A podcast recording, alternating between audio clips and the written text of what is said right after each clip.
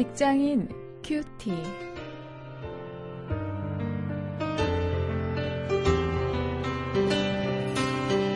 여러분 안녕하십니까? 1월 11일 오늘도 우리가 계속해서 창세기 11장 1절부터 9절 말씀을 가지고 오늘은 교만을 주제로 해서 말씀을 묵상하십니다. 바벨탑의 치명적 결과 이런 제목입니다.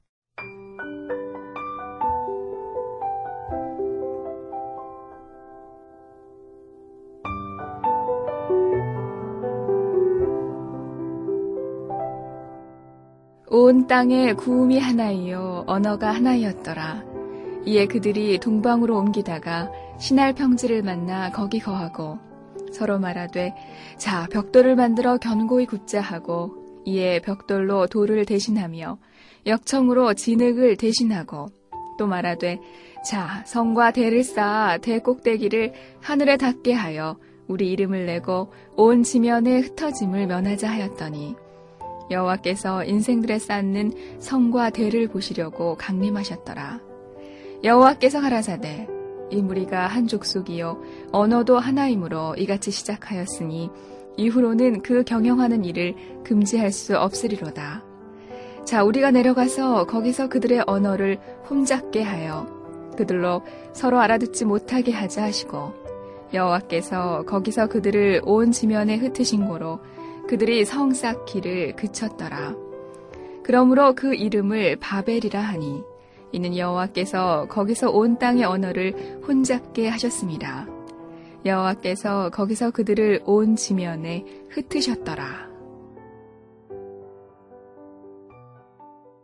노아의 후손들이 번성했습니다. 하나님이 복 주셔서 아담에게 주셨던 그런 언약의 말씀, 창조 명령을 이제 노아의 후손들이 이루게 하셨습니다. 그래서 번성하여 여러 곳으로 흩어졌는데 그렇게 여러 지역으로 나뉘었을 때에도 그들이 가진 언어는 하나였습니다. 그러나 그들은 그렇게 한 가지 언어를 가지고 통일된 생각으로 하나님께 이 영광 돌려야 하는 그런 그 인간 본연의 사명을 다하려고 하지 않았습니다. 오히려 그들의 힘이 점점 커가자 이제 하나님을 대적하려고 하는 그런 음모를 꾸미게 되었습니다. 이게 어쩌면 우리 인간의 본질일 것입니다. 하나님을 대적하려고 하는 하나님과 맞먹으려고 하는 조금만 힘이 생기면 이 교만한 모습 아담 이후로 우리 모든 인간들에게 어, 있는 어떤 이 죄악된 습성이 분명합니다. 이 사람들은 이제 바벨탑을 쌓아서 그걸 하늘까지 닿게 하자고 했습니다. 그렇게 자신들의 이름을 드러내어서 더 이상 흩어지지 말자고 하였습니다. 어, 우리 주위에서도 이른바 그 성공한 사람들이 마치 자신이 하나님인 양 권력을 휘두르는 그런 모습을 볼 수 있지 않습니까? 마치 이 권력을 가지고 힘을 얻으니까 자신이 하나님인 것처럼 착각을 하는 것이죠. 아, 바로 이, 이 바벨탑을 쌓았던 사람들의 후예입니다. 그래 이제 하나님께서 어떤 조치를 취하십니다. 그 조치는 그런 생각을 하게 된 것이 이 통일된 언어 그로 인해서 그 힘이 결집된 것이라고 하나님이 판단을 하셔서 하나님이 친히 강림하셨습니다.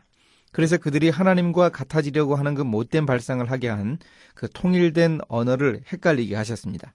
갈라지게 하셨습니다. 다양한 언어를 만드신 것입니다. 그로 인해서 의사소통이 되지 않았고 결국 바벨탑은 제대로 쌓지 못하게 되고 사람들은 흩어지게 되었습니다. 따라서 이제 하나님과 같아지겠다고 하는 그런 교만한 시도도 포기하게 되었죠. 여기에서 한번 좀 생각을 우리가 해볼 필요가 있습니다. 우리가 사실 영어나 뭐 일어나 중국어나 이 어학 때문에 상당히 고민하지 않습니까? 그 직업인들이 어, 거기에 쏟는 그 정력을 생각을 한다면 이 참 바벨탑을 쌓았던 그 주역들이 원망스럽죠. 그런데요, 한번 생각을 해봅니다. 혹시 이 세계 언어가 뭐 영어로 통합이 되거나 뭐 다른 어떤 언어로 통합이 되어서 그 언어를 배울 필요가 없어진다. 의사소통에 드는 그 막대한 그 비용을 쓸 필요가 없어진다. 혹은 더 기술이 발달되어서 완벽한 통역 시스템이 갖추어진다. 혹시 그러면 인류가 또다시 하나님을 정면으로 대적하는 그 바벨탑 사건 같은 어, 그런 사건을 꾸미지 않을까요? 우리가 그런 생각을 한번 해볼 필요가 있습니다. 그렇기 때문에 우리는 그 외국어를 배울 때 정말 해도 해도 또 열심히 하기도 쉽지 않은 이런 상황을 보면서 이 겸손한 자세로 그 외국어를 공부할 수 있어야 합니다. 예, 우리의 바벨탑을 쌓았던 그 조상들을 뭐 원망하는 거 어쩔 수 없겠습니다만은 외국어를 배우면서 예, 하나님을 대적했던 우리 조상들을 생각하고 겸손함을 배울 수 있다면 우리의 자세가 외국어를 배우는 자세가 좀 더 진지해지지 않을까 하는 생각을 해봅니다. 이제 말씀을 가지고 실천거리를 찾아보겠습니다. 혹시 일터에서 우리가 내 아랫사람에게 내가 가진 힘을 함부로 행사하지 않는가 한번 좀 돌아볼 수 있어야 합니다.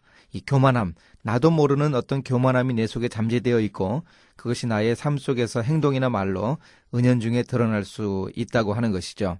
아, 그런 모습 우리가 잘 아, 판단하고 잘 살펴서 어, 자제할 수 있어야 하겠습니다. 이제 함께 기도하시겠습니다. 하나님 세계가 지구촌이 되어서 국적 개념이 없어지고 하나가 되는 일이 하나님을 대적하는 방향으로 흐르지 않도록 도와주옵소서.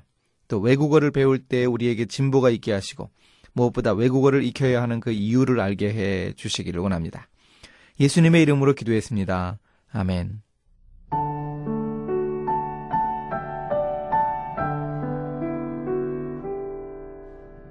남북전쟁이 끝난 후 링컨 대통령은 이렇게 말했습니다. 우리는 그동안 우리를 지켜주신 하나님의 은혜의 손길을 잊고 있었습니다. 성공의 감격에 도취되어 너무도 자신만만해졌습니다.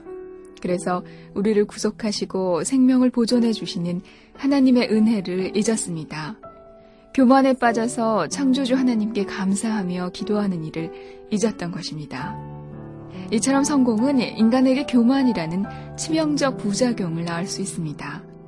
대부분의 직장인들이 평사원으로 일할 때는 겸손하다가도 직책이 올라가고 일의 성취감과 성공의 맛을 알게 되면 태도 자체가 교만해지는 경우가 많죠.